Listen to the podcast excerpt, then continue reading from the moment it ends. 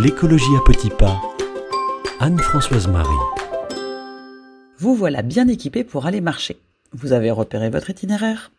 Et maintenant, une fois sur place, quels sont les gestes à adopter pour préserver cette nature que vous allez rencontrer? En règle générale, et plus particulièrement si vous randonnez dans des zones protégées, comme des parcs naturels régionaux ou des parcs nationaux, vous ne devez toucher à rien. Dans les zones protégées, le camping sauvage et la cueillette sont strictement interdits. Vous pouvez cependant planter votre tente à proximité des sentiers, ou encore utiliser les refuges prévus pour cela.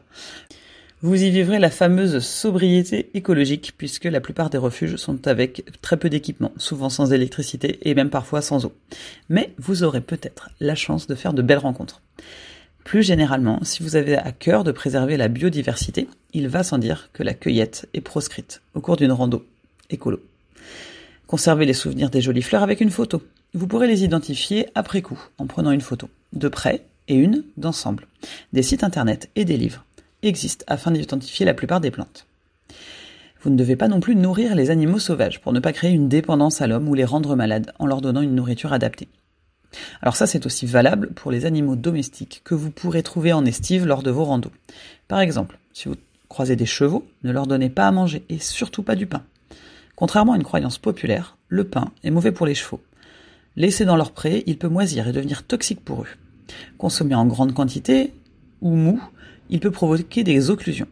Sachez que le cheval est physiquement incapable de vomir. Alors si un bouchon se produit, il peut en mourir. Alors, admirez-les, offrez-leur une caresse s'ils s'approchent, mais ne les nourrissez pas. C'est valable pour tous les animaux. Le pain est aussi nocif pour les canards, par exemple. Si vous avez la chance de croiser de la faune sauvage pendant votre randonnée, vous devez faire tout pour ne pas la perturber. Restez à l'écart, et ne faites pas de bruit. Et enfin, vous devez éviter d'installer votre tente trop près des points d'eau afin de ne pas empêcher les animaux de venir s'y abreuver.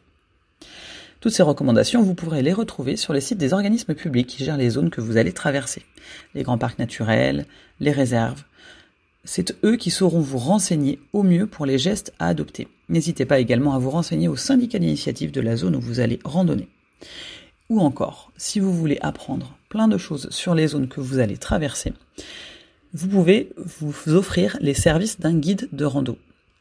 Il pourra vous montrer plus en détail la faune, la flore, il pourra vous parler de l'histoire du lieu que vous allez traverser et vous montrer quelques merveilles cachées au détour d'un sentier ou au détour d'un buisson. Ces guides sont trouvables pour la plupart sur Internet et ils proposent des itinéraires adaptés à tous. Donc n'hésitez pas à profiter de leurs services afin de mieux découvrir la nature qui nous entoure et notre beau pays. J'ai encore plein de choses à vous dire sur la rando, alors je vous donne rendez-vous la semaine prochaine.